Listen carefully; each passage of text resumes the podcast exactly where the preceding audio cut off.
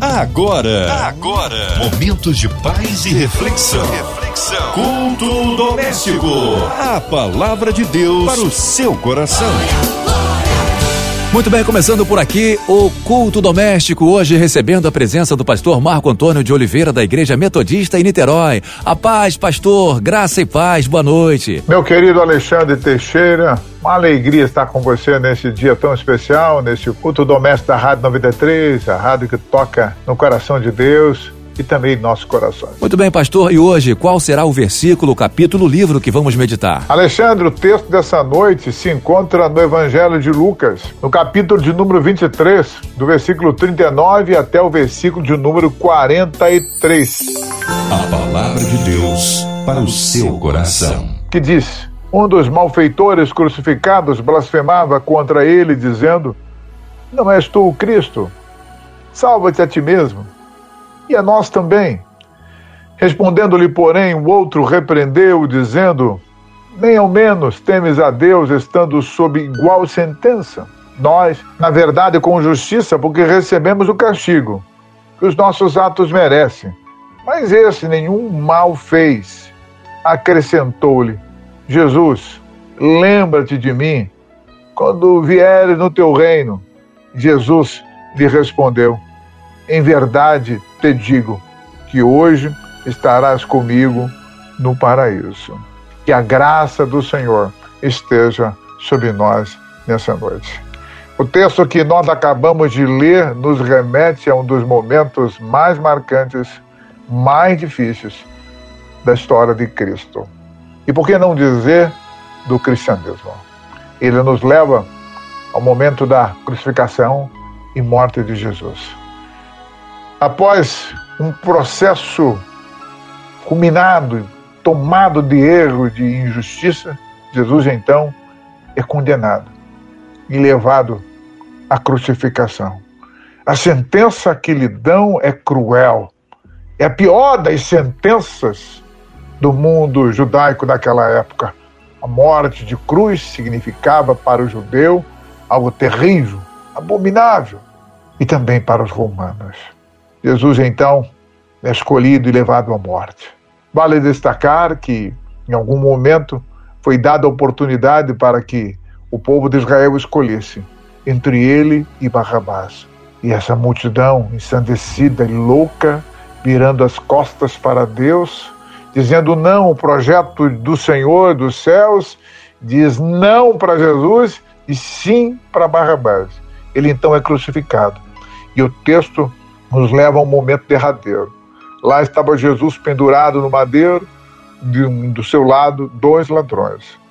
Um dos ladrões, arrogante, tomado de autojustificativa, o rejeita, fala mal dele, o outro, percebendo que havia cometido o erro, estando ao lado do Deus encarnado e reconhecendo no último momento, chama a atenção do seu parceiro também crucificado, que vira-se para Jesus e lhe faz um pedido: Lembra-te de mim quando estiver no seu reino. Que cena difícil, que cena complexa. Logo depois, algumas horas depois, ou alguns minutos depois, Jesus expira e morre. E diante desse quadro narrado por Lucas, com tintas fortes, com muita intensidade, duas perguntas nascem, dentre tantas, e que precisam ser respondidas. A primeira é por que, que a morte de Cristo se deu? Por que, que a morte de Cristo se deu? E a segunda, e quais os efeitos da morte de Cristo em nossa existência? Para responder a essas duas perguntas, eu quero destacar quatro elementos e eu gostaria de ter a sua atenção nessa noite. Porque Deus tem algo lindo para fazer na sua vida e na sua família hoje. Primeiro elemento a ser destacado é que Jesus foi as últimas consequências por amor a você. Isso mesmo. Jesus se permitiu ser crucificado, se permitiu ir à morte por amor a cada um de nós. Preste bem atenção no que eu vou lhe dizer. A crucificação e morte de Jesus revela-nos que para Jesus era fundamental que você não fosse tirado dos planos de Deus. Você estava fora dos planos de Deus. Você não estava é, nos planos do céu, mas Jesus vai à morte de cruz para lhe conceder uma linda e maravilhosa oportunidade. Você pode estar a me perguntar por que, que eu estava fora dos planos do projeto de Deus. Não só você, como toda a humanidade, porque Jesus foi enviado pelo Senhor Deus o Pai para anunciar a paz, anunciar a graça. Todos o rejeitaram. Ao rejeitar Jesus, nós estávamos rejeitando os céus. E ao tomar essa postura, estávamos sendo riscados da salvação. Isso é explicado de forma linda numa parábola que é contada por Mateus, no capítulo de número 21. Mateus, capítulo 21, versículo 33 até o versículo 41, narra a parábola dos maus lavradores. E nessa parábola fica clara que o fato da gente ter rejeitado Jesus, o Filho de Deus, nós estávamos nos auto-excluindo dos projetos de Deus e isso nos traria seríssimas consequências. Nos diz Mateus capítulo 21, versículo de número 33. Atentai noutra parábola. Disse Jesus: Havia um homem dono de casa que plantou uma vinha, cercou-a de uma sebe, construiu nela um lagar, edificou-lhe uma torre e arrendou a uns lavradores. Depois se ausentou do país. Ao mesmo ao tempo, perdoe-me, ao tempo da colheita, enviou os seus servos aos lavradores. Mas para receber os frutos que lhe tocavam. E os lavradores, agarrando os servos, espancaram a um, mataram ao outro e a outro apedrejaram. Enviou ainda outros servos de maior número, trataram da mesma sorte. E por último, enviou-lhe o seu próprio filho, dizendo: ah, Meu filho respeitarão. Mas os lavradores, vendo o filho, disseram entre si: Esse é o herdeiro, ora, vamos, matemo-lo e apoderemos da herança. E agarrando, lançaram no fora da vinha e o mataram. Quando, pois, vier o filho, ah, o senhor da vinha, quando, pois, vier o senhor da vinha, que fará aqueles lavradores? É a pergunta ah, de Jesus nessa parábola. Como eu estava falando, a primeira coisa a ser destacada da história da crucificação e morte de Jesus é que lá na cruz Jesus, ou Jesus foi à cruz, porque entendeu que valia a pena uh, nos amar até o final. Preste bem atenção no que eu vou dizer. Deus, o Pai, vendo que o ser humano, mais uma vez, tinha virado as costas para o céu, podia ter riscado a humanidade de seus planos. Nós sim merecíamos o castigo. Nós erramos, erramos, mas Deus fez diferente. E ele fez diferente devido ao gesto de Jesus. Preste bem atenção. Indignado pela, pela recusa do ser humano à proposta de Jesus, e, que o levou à crucificação, Deus tinha tudo para desistir de nós e fazer como fez como Sodoma e Gomorra, cidades que viraram as costas para Deus, para Ele, o Santo. Ele tinha tudo para fazer o mesmo, nos destruir, mas devido ao gesto de Jesus no versículo 34, Deus resolveu nos conceder uma oportunidade. Lá no versículo 34 do texto de Lucas, capítulo 23, Jesus disse para o Pai: Pai, perdoa-lhes, porque eles não sabem o que faz. Ah, o Pai, o Deus Todo-Poderoso, estava pronto para derramar a sua ira sobre toda a humanidade, acabar com todos nós. Jesus, percebendo o perigo que corríamos, mesmo em meio a dor e sofrimento, lá na cruz, pede perdão ao Pai por todos nós e pede ao Pai que nos conceda uma nova chance. Na cruz, Deus estava lhe concedendo uma nova chance.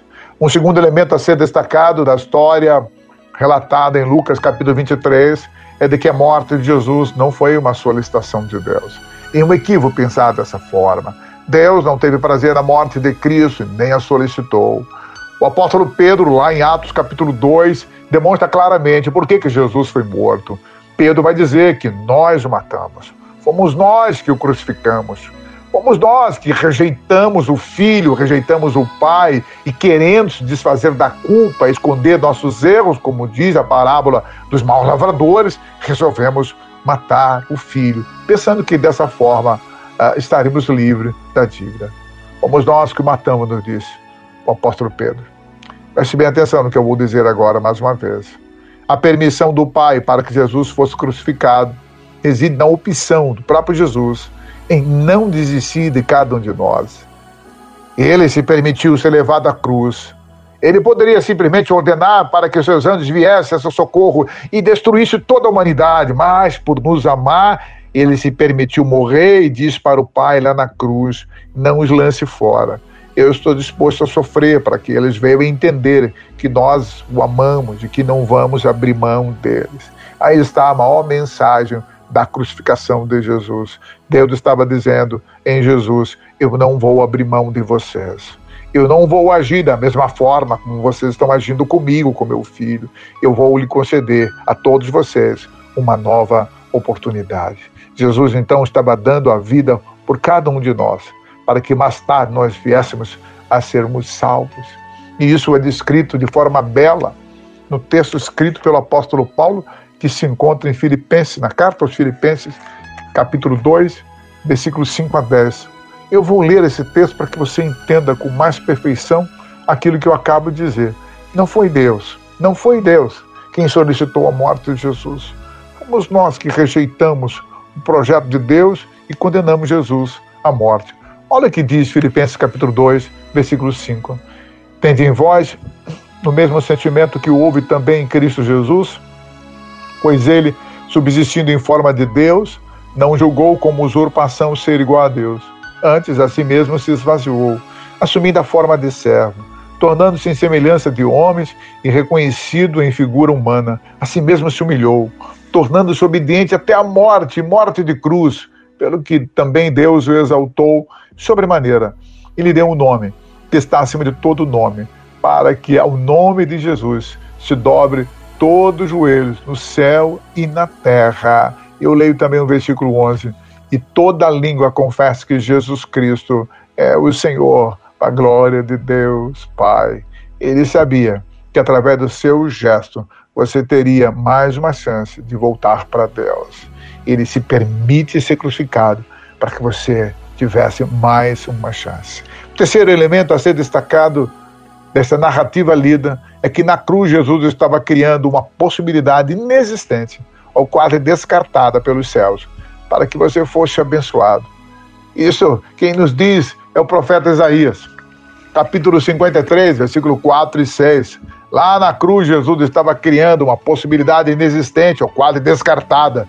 Lembre-se, você se lembra da leitura da parábola dos maus lavradores? Nós tínhamos tudo para sermos destruídos, mas através do ato de Jesus na cruz, é impedir que o Pai nos perdoasse, em nos perdoar, uma nova chance foi nos dada. Olha que diz Isaías capítulo 53, versículo 4. Certamente ele tomou sobre si as nossas enfermidades e as nossas dores levou sobre si. E nós o reputávamos por aflito, ferido de Deus e oprimido, mas ele foi traspassado pelas nossas transgressões e moído pelas nossas iniquidades. O castigo que nos traz a paz estava sobre ele, e pelas suas pisaduras fomos sarados. Todos nós andávamos desgarrados como ovelhas. Cada um se desviava pelo seu caminho, mas o Senhor fez cair sobre ele a iniquidade de nós todos. Que coisa extraordinária Jesus estava fazendo na cruz. Texto diz que lá na cruz ele toma sobre si as nossas enfermidades, ele anula a sentença do pecado, que era a sentença de morte. O pecado gera morte, e quem morre em pecado ou quem está em pecado terá como condenação a morte eterna. Mas lá na cruz Jesus estava assumindo sobre si, dizendo para o Pai: essa dívida é minha, não impute sobre eles. Eu resolvo por mim mesmo, por amá-lo, tomar essa dívida como minha. E eu então derramo sobre ele o direito que eu tenho. Eu os declaro abençoados. Que coisa, extra, que coisa extraordinária. Segundo o profeta Isaías, Jesus assumiu a condenação que nós merecíamos. Isso também está presente na fala do ladrão arrependido que estava sendo crucificado ao lado de Jesus. O ladrão disse para o outro: Nós merecemos estar aqui. Nós merecemos essa sentença. Ele não. Ele é justo. Ele então, Jesus, assumiu a condenação que era tua, os seus pecados, e como sentença você teria a morte. Lá na cruz, Jesus estava dizendo: Eu assumo a sua dor para lhe dar uma oportunidade de vida e vida abençoada e prazerosa. A terceira coisa que a gente aprende do livro de Isaías, que a dor de Jesus, o sofrimento de Jesus, nós fomos curados e restaurados. Que coisa extraordinária e maravilhosa. A quarta coisa, ou o quarto elemento a ser destacado, e é importante que seja dito de forma muito enfática, ao olhar para ou ao ler o relato da crucificação de Jesus, ao olhar para o retrato aonde é demonstrada a crucificação de Jesus, não tenha uh, Jesus como um derrotado. Lá na cruz não está, derrotando, não está, não está alguém derrotado. Lá na cruz o projeto de Deus não estava caindo por terra. Ao contrário, Jesus na cruz deve ser visto como um vencedor. Ele triunfou na cruz. E essa perspectiva é nos passada pelo apóstolo Paulo. O apóstolo Paulo nos escreve lá em Colossenses capítulo 2, no versículo 14 até o versículo 15, ele diz que na cruz Jesus cancelou o escrito da nossa dívida. Também na cruz do Calvário, ele despojou os principados e potestades. Ah, o diabo pensou que havia matado o próprio Deus e se esqueceu de que Deus é poderoso e pode fazer infinita mais, infinitamente mais do que pedimos ou pensamos. Deus é impossível de ser vencido lá na cruz. Jesus, através do seu gesto, de não se sentir usurpado por ter perdido por um tempo a glória plena de Deus quando se encarna, por não se sentir um derrotado, por ir às últimas consequências, por acreditar em cada um de nós, Jesus estava derrotando Satanás, dizendo: Eu não abro mão de nenhuma dessas pessoas, eu não abro mão da humanidade, eu vou até o final por amor deles, de, por amor a eles. Você, Satanás, disse Jesus, já estava dizendo Jesus com seu gesto lá na cruz, não irá tomá-los das minhas mãos. Querido, para não compreender equivocadamente de que Jesus na cruz estava sendo derrotado, humilhado e desprezado pelo Deus Todo-Poderoso, eu quero que você se lembre do evento ocorrido no terceiro dia, no domingo bem cedo. As Sagradas Escrituras e Evangelhos relatam para nós que domingo bem, no domingo bem cedo, o Pai Todo-Poderoso demonstrando que não aceitava a morte de Jesus e não permitindo que o seu filho ficasse preso nos porões da morte, adentra no reino dos mortos, no lugar dos mortos e traz à vida o seu filho. E esse gesto ocorrido no terceiro dia mostra o quanto o pai amava o filho.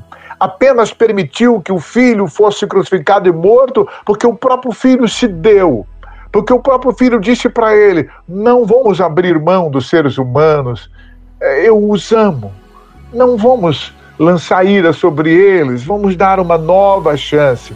E por amar de forma tão grande o pai, o filho, o pai, então, o terceiro dia adentra o mundo dos mortos, como eu disse, traz de volta a vida a Jesus, dizendo para a morte quem tem a última palavra é Ele, é Deus, é Jesus. Jesus venceu a morte, Jesus venceu o inferno, Jesus venceu as potestades, os principados, e esse amor dele por nós é tão grande, é tão imenso, e quando aceitamos Ele em nosso coração, quando dizemos sim para o projeto de Deus em Cristo Jesus, nós herdamos todos os benefícios que haviam ou que estão sobre Jesus. Você precisa abrir o seu coração para Jesus e recebê-lo como Senhor e Salvador. Só aceitando Jesus como Senhor, você volta a estar nos planos de Deus. Você se torna apto para receber as heranças celestiais. Então, a encerrar, ao encerrar essa prédica, eu quero que você perceba que lá na crucificação e na morte de Jesus, o próprio Jesus estava se negando a largar e deixar você de lado. E insisto, lá na cruz, Jesus estava dizendo: Eu amo vocês. Eu assumo as últimas consequências de uma vida comprometida com a verdade, para que vocês não se percam. Jesus estava dizendo: Você ainda tem uma nova chance. Você ainda tem uma nova chance.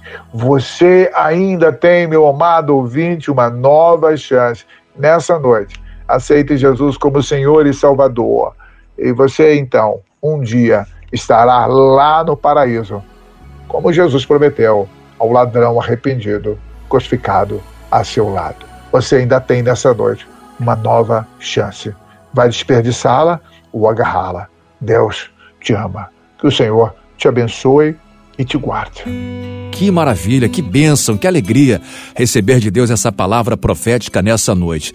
Nesse momento, eu gostaria que o Senhor fizesse esta oração para os ouvintes que estão pedindo aqui oração pelos seus familiares, por sua vida financeira, sua vida sentimental, sua saúde, pessoas que enviaram aqui também por e-mail para 93, do Facebook, por telefone, aqui pelo WhatsApp, entregar essas pessoas todas nas mãos do nosso Senhor Deus. Senhor Deus Pai Todo-Poderoso Obrigado por ter enviado Jesus Cristo para nos mostrar o seu amor.